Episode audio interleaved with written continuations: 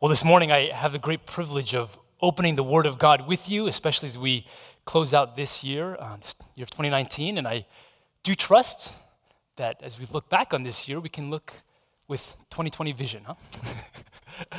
just, just kidding. Uh, uh, Pastor Micah will return to be with us uh, as he's with his family on vacation uh, this week. So if you can turn in your Bibles with me to John 3:16 to 21, John 3:16 to 21. If you're using a Pew Bible in front of you, it's on page 1055. And the title for this morning's sermon is At the Crossroads of God's Love. Let's begin with a word of prayer. Father, we come to you expectantly we come to you with anticipation and in faith. And in faith, we ask that you would open our eyes to see wonderful things from your word. I pray that your spirit would ignite our hearts with love for your Son.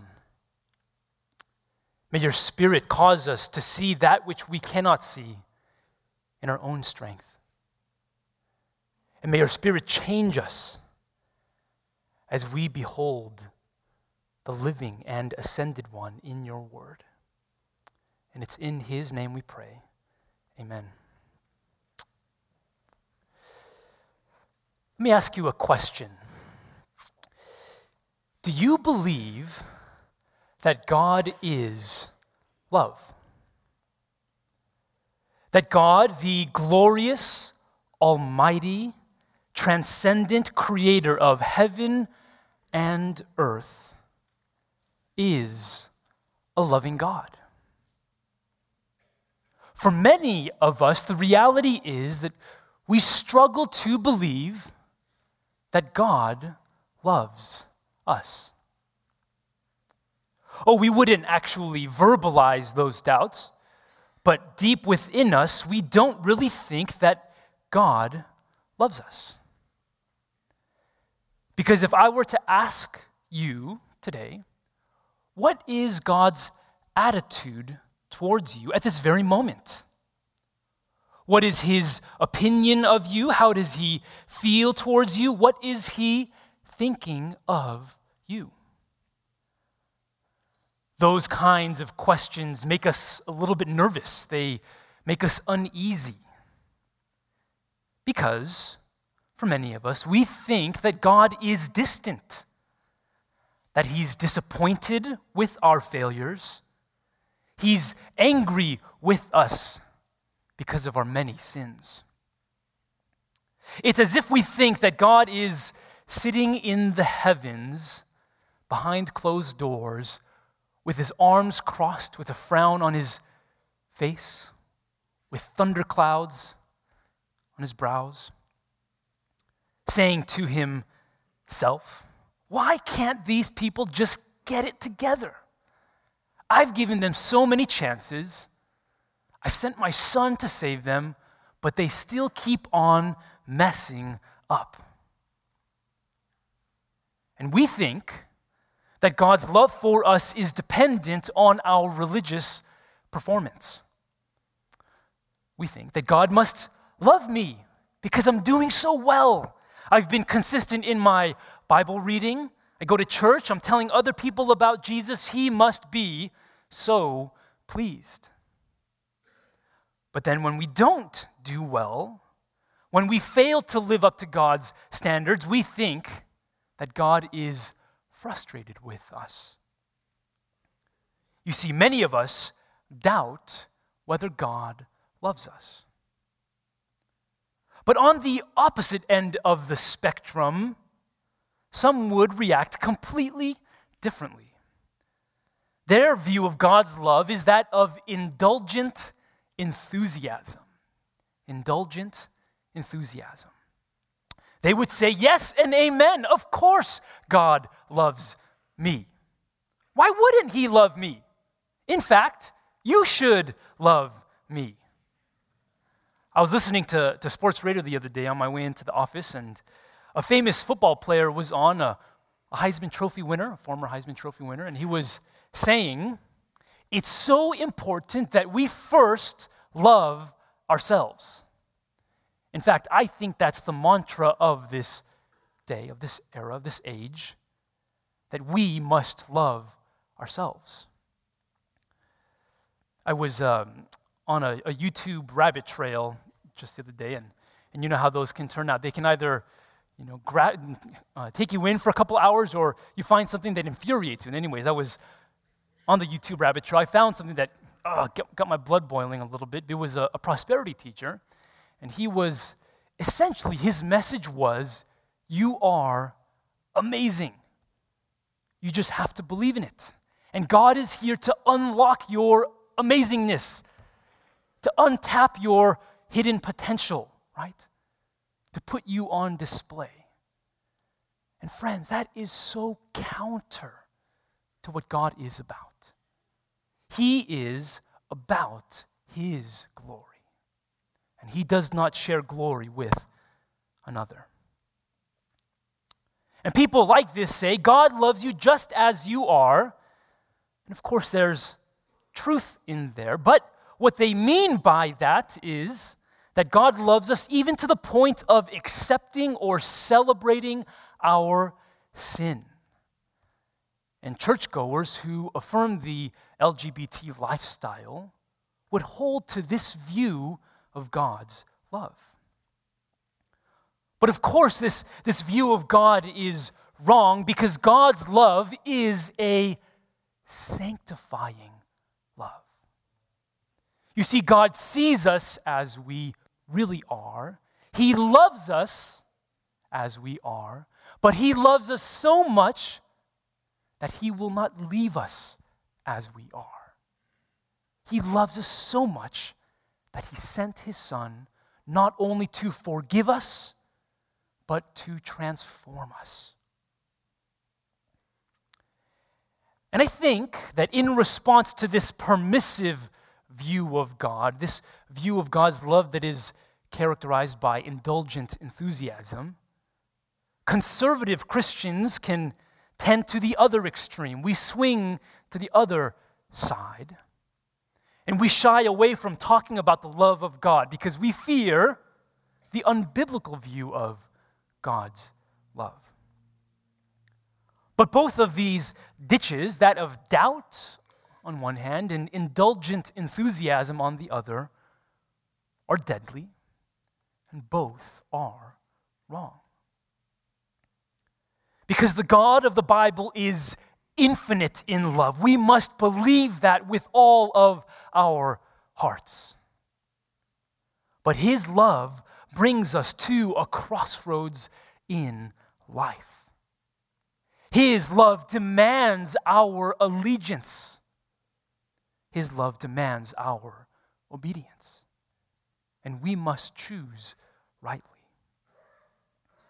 So here's our, our main point for today, that which I, I want you to walk away with. I want you to think about these two sentences this week we must believe that God is love. We must choose the God who. So believe that God is love and choose the God who loved. Let's read our text. So John 3:16 to 21. And the apostle John writes this. For God so loved the world that he gave his only Son, that whoever believes in him should not perish, but have eternal life. For God did not send his Son into the world to condemn the world, but in order that the world might be saved through him. Whoever believes in him is not condemned, but whoever does not believe is condemned already, because he has not believed in the name of the only Son of God. And this is the judgment. The light has come into the world, and people loved the darkness rather than the light, because their works were evil. For everyone who does wicked things hates the light and does not come to the light, lest his works should be exposed. But whoever does what is true comes to the light, so that it may be clearly seen that his works have been carried out in God.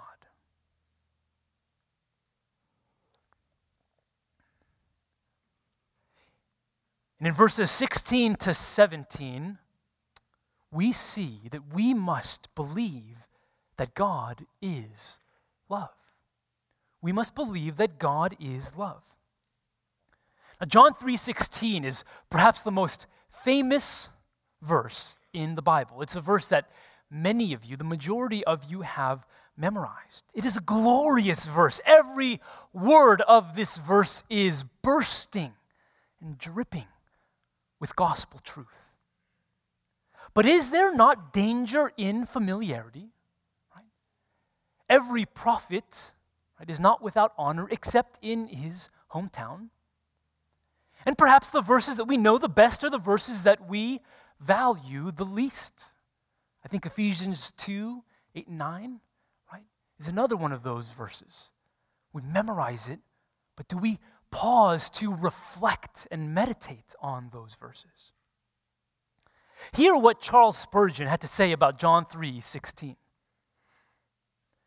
It is a good thing for us all to return at times to our starting place, where we first began with God.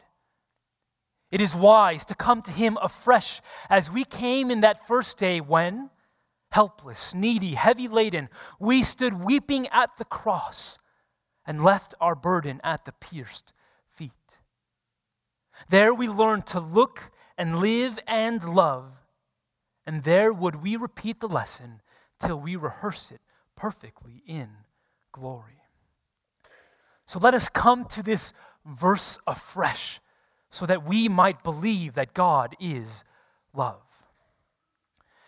Now, I believe in, in John 3 16 to 21, the Apostle John is commenting on Jesus' words to Nicodemus in verses 14 to, to 15, where Jesus, as you remember, told Nicodemus that as Moses lifted up the serpent in the wilderness and the Israelites had to look upon the serpent and be cured of their illness, so must the Son of Man be lifted up so that all who would behold him in faith would not perish but have eternal life. And the Apostle John, reflecting on Jesus' words in the previous two verses, gives us the reason for God sending his Son into the world to save us. Why did God send his Son to save guilty, perishing sinners? The answer is that God is love. We must believe that. So let us consider verse 16. Let us first consider the one who loved. John says, For God so loved the world. Now, here he is speaking of God the Father, because God so loved the world that he gave his only Son. The person of the Trinity that John is referring to in this word, God, is God the Father. The Father loved the world. Now, I believe that our view of God the Father is so frequently distorted and wrong. Sometimes we think that the Father had to send his Son into the world to save us because the Son was the loving one and the Father was the angry one. It's like the father was saying, All right, son, go save them because you know what? I, I just can't bring myself to love them. And we're convinced of Jesus' love for us, right? But when we think, What is the Father's attitude towards me? we doubt. But notice what John doesn't say in this verse. He doesn't say, The Son so loved the world, that he came to this earth to save us from his angry father. No. John said that God, that is the Father, so loved the world that he gave his only Son.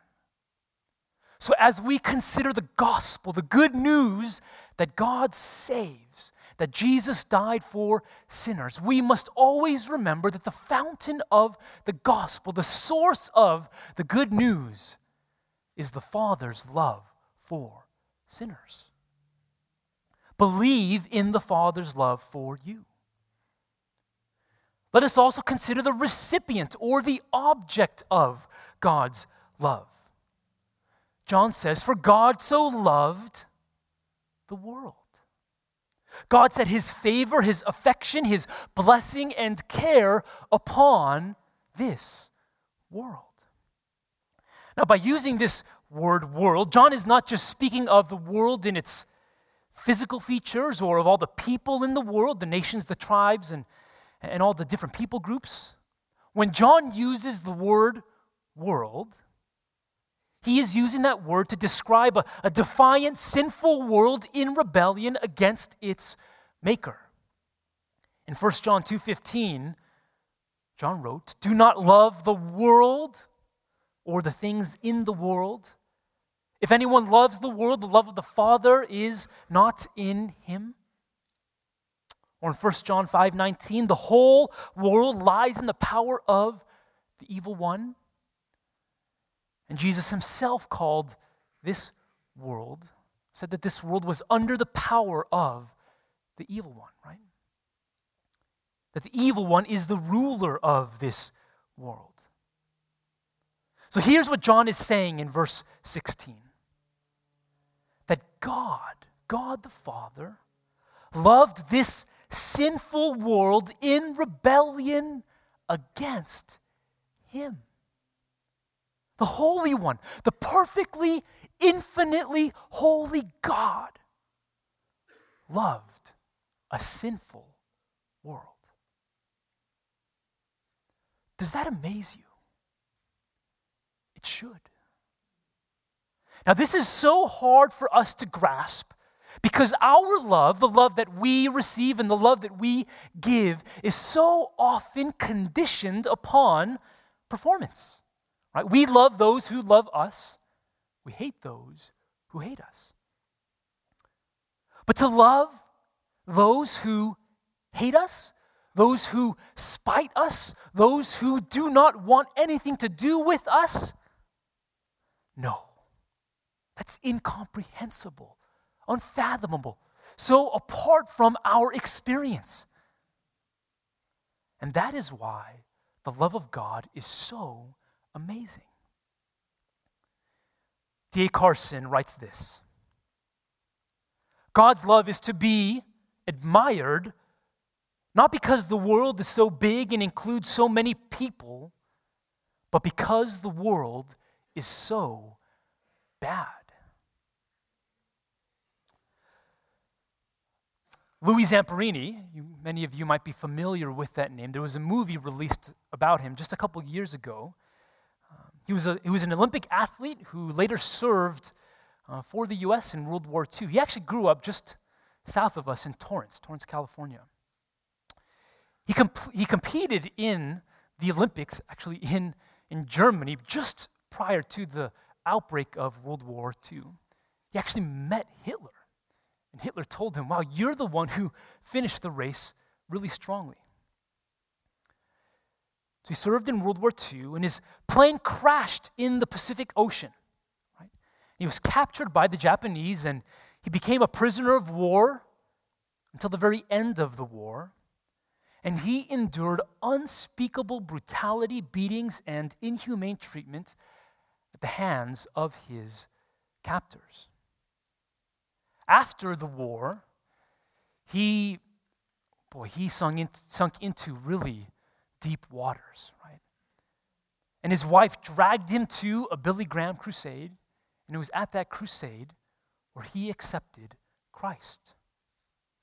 And he later had the opportunity in 1952 to return to Japan, to the Sugamo prison, where he would meet his prison guards. Let me read Louis' words to you describing that meeting. Then the colonel, the one who was in charge of the prison, said to the prisoners there, There are those of you who were Louis's guards and heads of his prison camps. He'd like you up here in this room on the right. So step out of your seats right now. And they did. I looked out and saw them coming down the aisle, and of course, I recognized each one of them vividly. I didn't even think of my reaction. I jumped off the stage, ran down, and threw my arm around them. And they withdrew from me.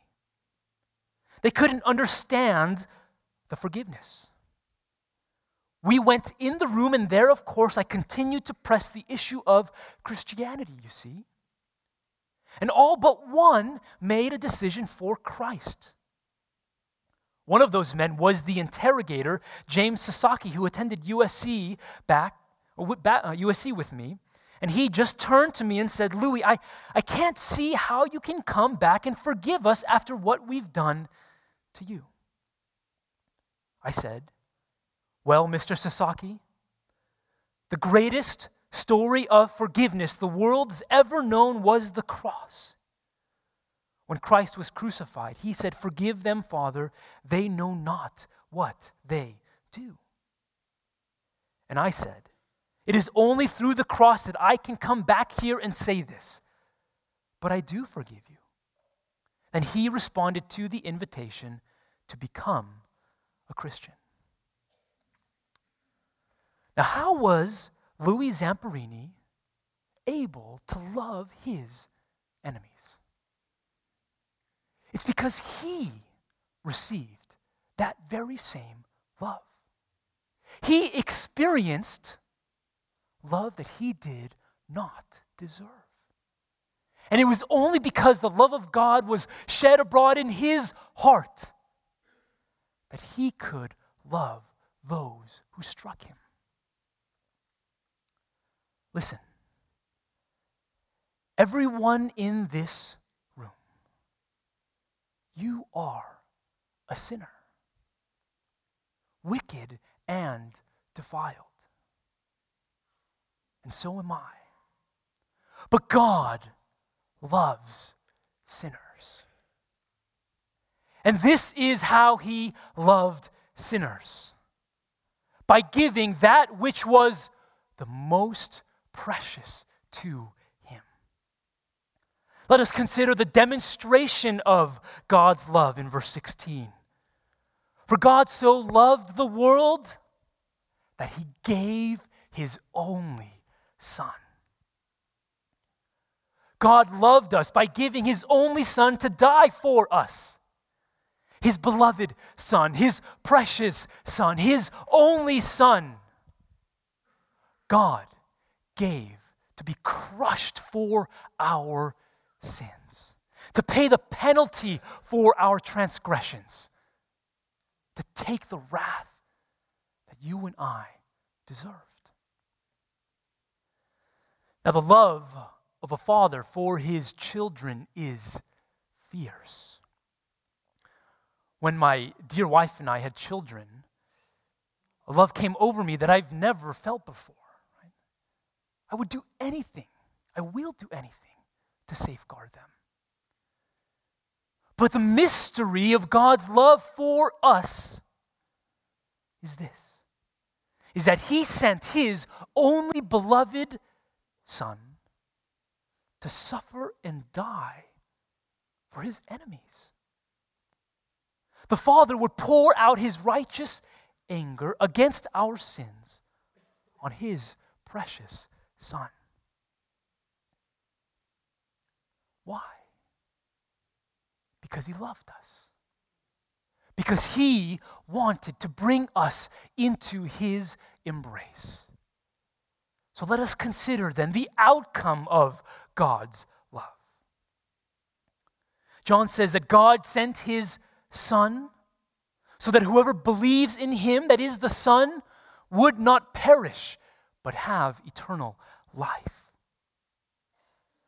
God gave his Son so that we, sinful men and women, would not perish in an eternal hell, apart from the love of God. Instead, we receive eternal life. And we sang this truth in one of the songs. We read of this truth in John 17, 3. That eternal life is what? Is knowing the Father and the Son. I think so, so frequently we, we think of eternal life as just living forever. And I, if we were to kind of paraphrase John 3.16, we think this. That God so loved the world that he gave his only son so that we wouldn't die in hell and so that we would live forever, right? That's what eternal life is. But in John 17, 3, Jesus says, This is eternal life, that they know you, the one true God, and your Son. Why did God deliver us from hell? Just so that we would live forever?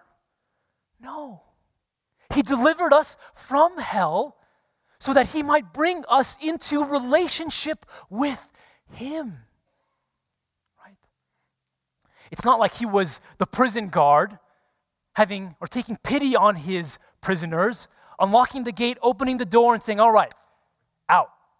I've shown pity on you, leave. No. He unlocks the gate, opens the door, and then says to us, Come. Then he draws us into his embrace.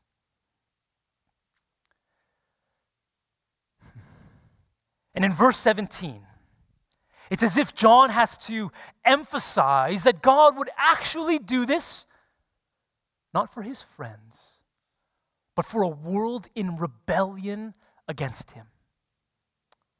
Verse 17 For God did not send his Son into the world to condemn the world but in order that the world might be saved through him. Now, in verse 17, John refers to the word world, he refers to the world three times, and it's as if, as if he has to convince us guys, God sent his son to save us, sinful men and women, the world, to save those who did not deserve it. He gave up that which was most precious to him to save us. When you are tempted to doubt whether God loves you, a sinner, consider the greatest demonstration of his love for you the giving of his son to save you. And if that doesn't convince you, then what can? And Paul says in Romans 8, Right? He who gave his only son for you, what will he not also give for you, right? It's like from the greater to the lesser. God gave that which was most precious to him. He will graciously provide all that we need. So believe that God is love. Beloved, we have beheld the love of God, and it is marvelous. But it is not enough that we marvel at the love of God. No, for God's love brings us to a crossroads. The sending of the Son of God to this world drives us to a decision. Every one of us in this room is faced with a decision as a result of John 3:16 to 17. I was reflecting on just the Christmas season this year as we drive around town and see all the lights, even driving, uh, driving down Euclid, and there's this really elaborate nativity set, right, that kind of walks through the, the birth of Christ. You hear the songs on the radio, right? The world, much of the world, celebrates Christmas. But what they do not realize is that Christmas brings them to a crossroads. They are faced with a choice, the most important choice in their lives as a result of the truths of Christmas. Which brings us to our second point. We must not only believe that God is love, we must choose the God who loved. In verses 18 to 21.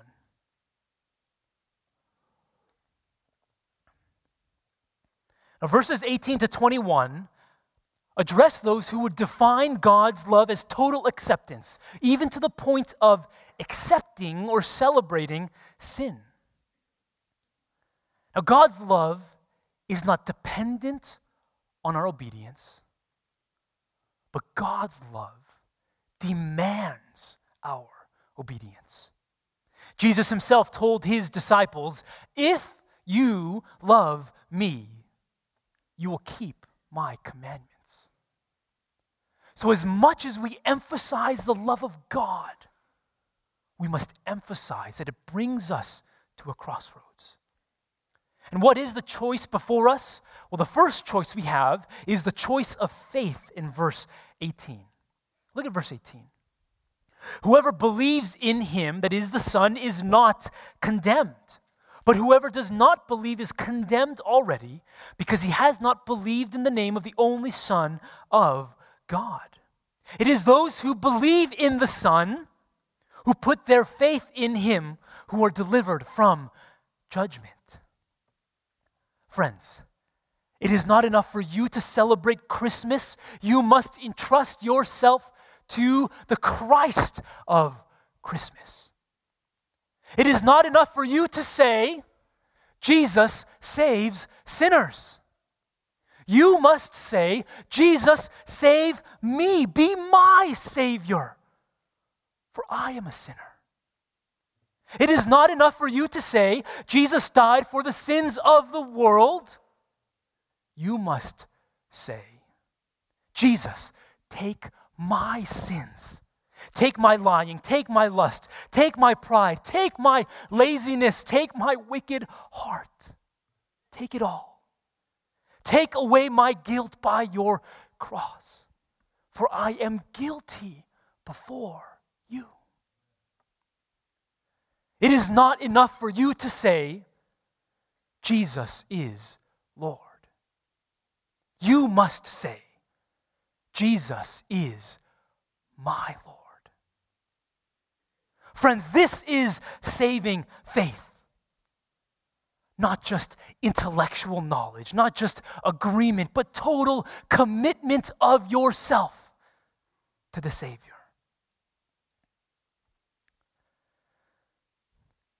And if you do not commit yourself to Him, then judgment awaits you.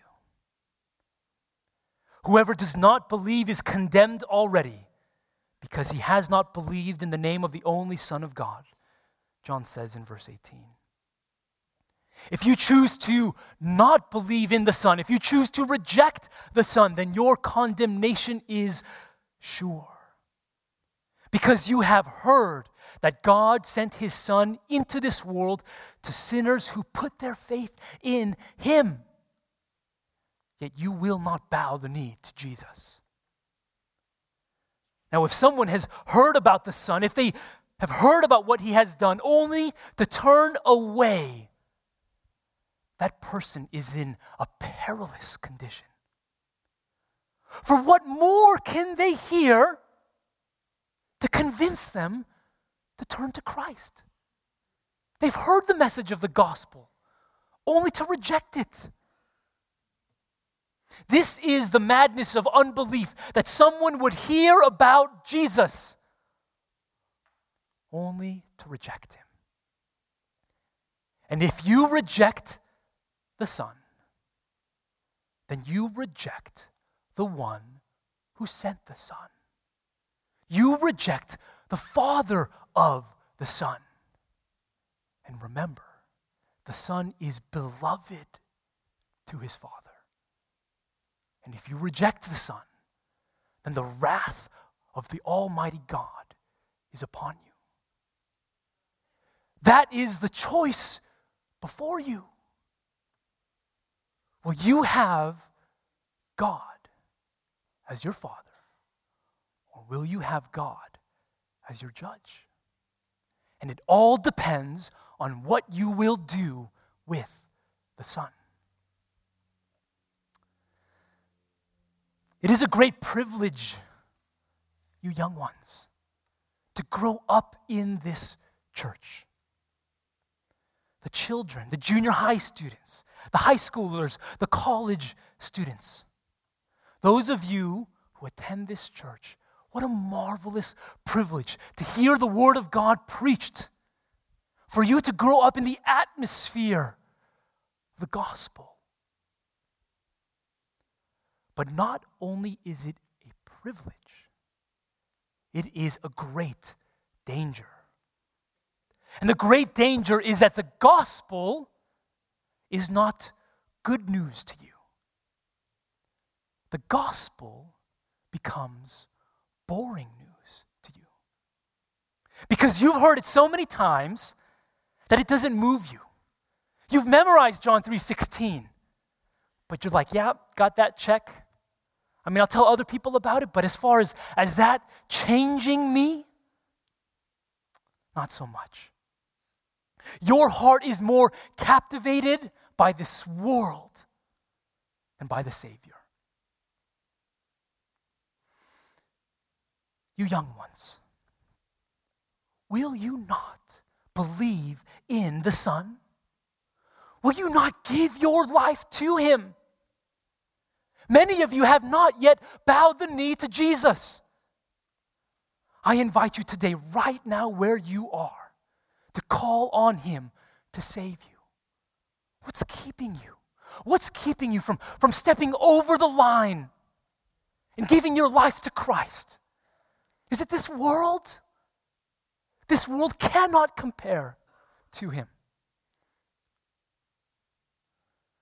There are others of you, adults. Perhaps it's your first time here. Perhaps you've been coming for a while and you have yet to call to Jesus. Today is the day. Today is the day where you must cry out to Him and have Him as your Savior and Lord. Your eternal destiny depends on what you will do with Him. Do not put it off, for you do not know the day or the hour when your Maker will call you home. We must choose the God who loved by receiving his son.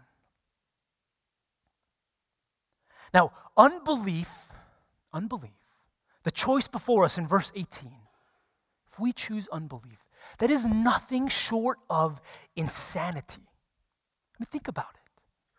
God has sent his Son to rescue those in darkness from everlasting judgment, and those who believe in the Son come into a relationship of love with the Father and the Son. Why would anyone not believe in Christ? But we must understand that faith is not simply an intellectual decision. Faith is a moral decision between light and darkness. Remember this moral defection always precedes intellectual defection. If there's someone who claims Christ, you think, man, that person's on fire for Christ, only to defect from the faith, only to say, I no longer believe in the truths of the gospel. Remember that it is not an intellectual defection, first and foremost. It is a moral defection. They will not give up their autonomy to serve Christ. Look at verse 19. And this is the judgment of those who disbelieve the Son.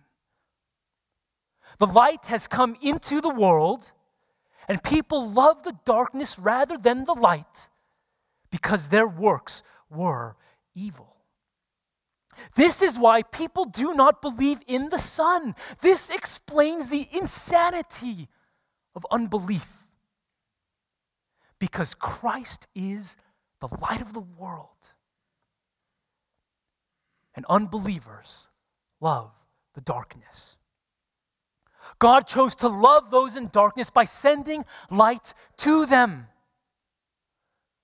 But now those in darkness must reject the darkness and come to the light.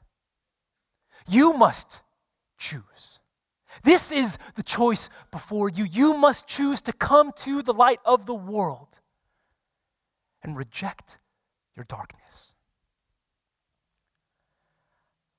Now, I want you to notice something. Look at the love of God in verse 16 and the love of man in verse 19.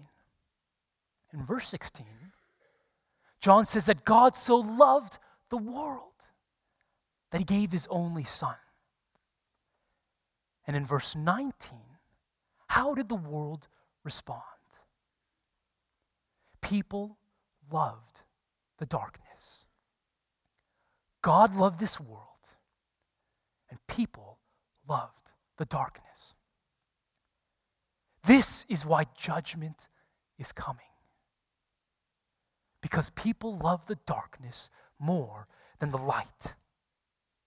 And you notice that people don't just love darkness in general, they don't just love their sin in general, they love their specific deeds of darkness. Verse 19. They love the darkness rather than the light. Why? Because their deeds, their works were evil. People would rather have materialism than the Messiah. They would rather have illegitimate sex than the Savior. People would rather be self made than made anew by Christ. You see, unbelief is really just an expression of love. People love their individual sins more than the Son. In fact, not only do they love their sin more than the Son, they hate the Son. Verse 20. For everyone who does wicked things, what is that person's attitude towards the light? They hate the light. They do not come to the light lest his works, their works, should be exposed. This is what verse 20 tells us today. If we love our sin more than the Son, we hate the Son. Because Jesus is light. And if we refuse to come to the light, we do so because we hate the fact that the light would expose our sins, that the light would shine brightly onto the deepest crevices of our heart and show us for who we really are. You see, God has given us, every one of us, a conscience. And when we do wrong, we know that we do wrong. And our conscience begins to, to scream at us You're guilty. You're guilty. You're guilty. And people cannot continue to live in a state where their, their conscience is crying out that they are guilty and in need of forgiveness. What they do is they continue to silence and suppress their conscience. They rationalize their sin. They justify their wrongdoing. They say that their sin is righteousness. And in so doing, they quiet what God has given them, the gift that God has given them that might drive them to Christ. But I think that deep down inside, they still know that they are guilty. And they hate the light. They hate the light because they do not want the light to expose them, to show what they already know that they have done wrong before a holy God. So they hide in darkness. And if you hate the light today, if you love your darkness and your sin more than the light, your judgment is assured. God's wrath is upon you.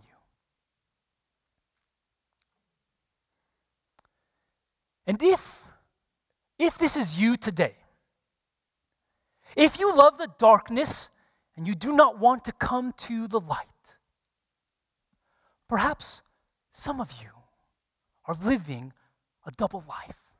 You come here on Sundays, you present yourself in a happy mood, you know the line that you should walk, you know what publicly you shouldn't cross, like the lines you shouldn't cross. But in private, when no one is watching, you are cultivating a secret life of sin. Let me ask you this What do you think will happen if you come to the light? Are you afraid that God will turn you away? That your judgment will be more severe? That God will consume you if you approach the light? Let me tell you what will happen. If you come to the light, God will give you grace. Your sins, no matter how severe, how wicked, will be forgiven. Your tears, no matter how bitter, will be wiped away. Your heart, no matter how wicked, be cleansed and washed by the blood of Christ. And the God who is love, the God who sent his Son to this world to save sinners, will open his arms and embrace you and say, Welcome home, my child. Light will not consume you. God's light will forgive you and cleanse you. Because the light of God is a, is a gracious light. I was thinking on Exodus 3, right, when Moses goes to the mountain and he encounters God at the burning bush.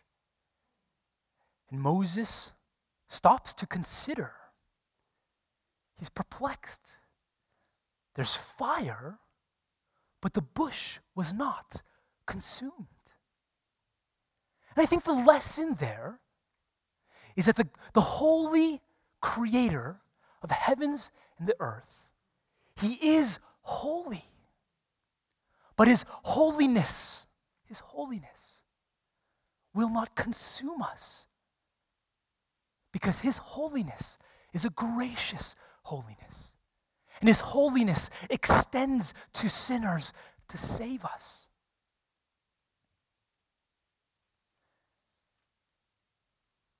And if you come to the light, the light which you once thought was so dull, so boring,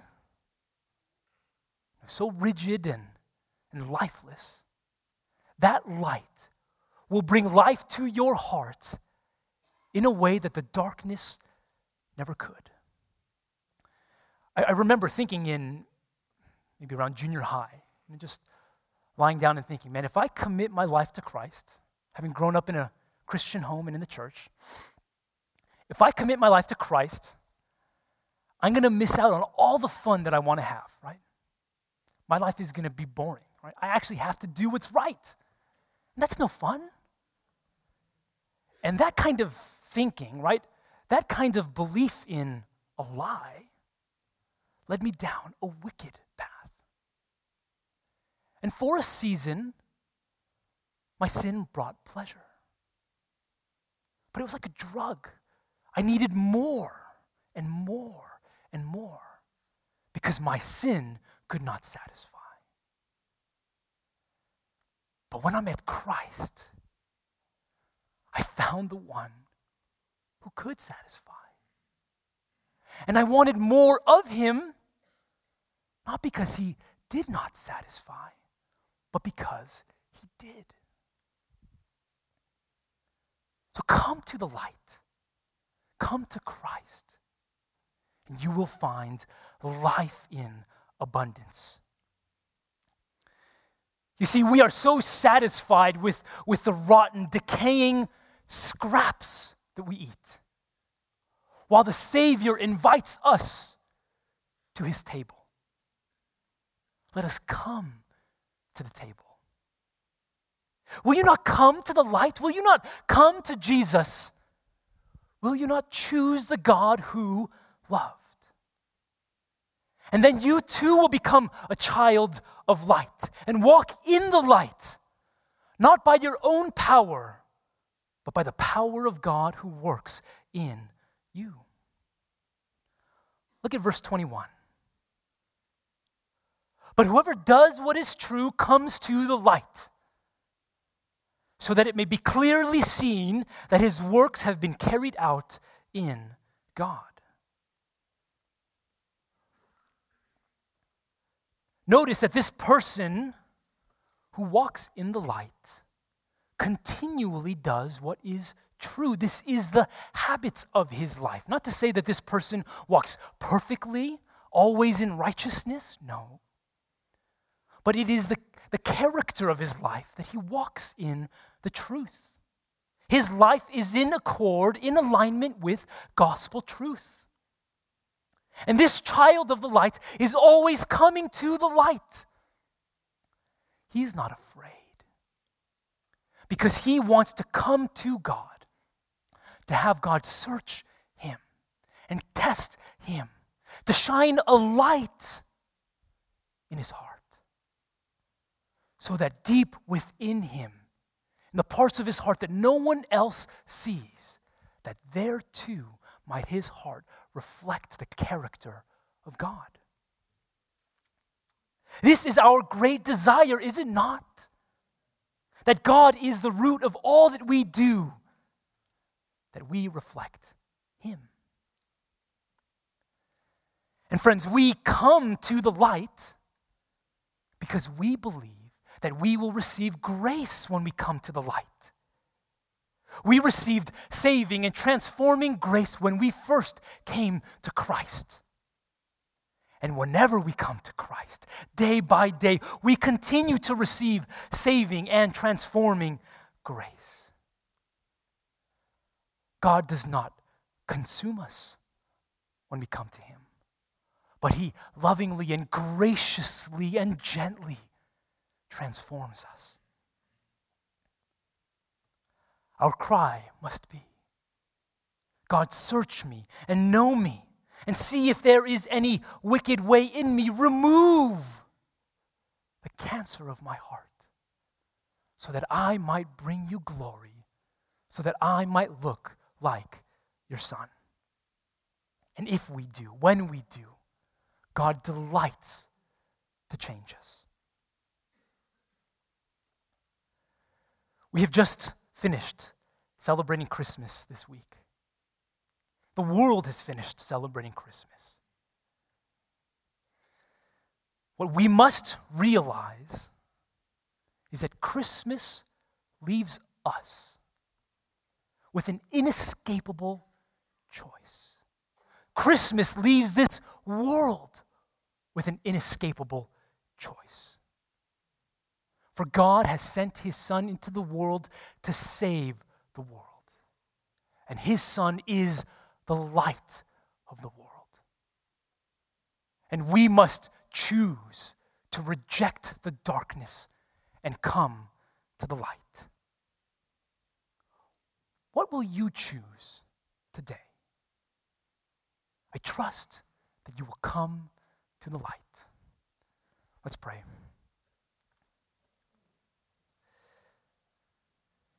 Father, we approach your throne and we thank you that your throne is a throne of grace. That we can come to you and find grace and mercy in our time of need. And we can come to your throne of grace because your Son intercedes for us. He is our great high priest. And Father, when we come to your throne, you delight to welcome us. You delight to change us. You delight to conform us to the image of your Son. I pray you would do so. And I pray for those here who still walk in darkness, that they would come to the light today. We pray all this in the name of your beloved Son, Jesus. It's in his name we pray. Amen. Beloved, may you go forth today and into the new year believing that God is love and choosing the God who loved. You're dismissed.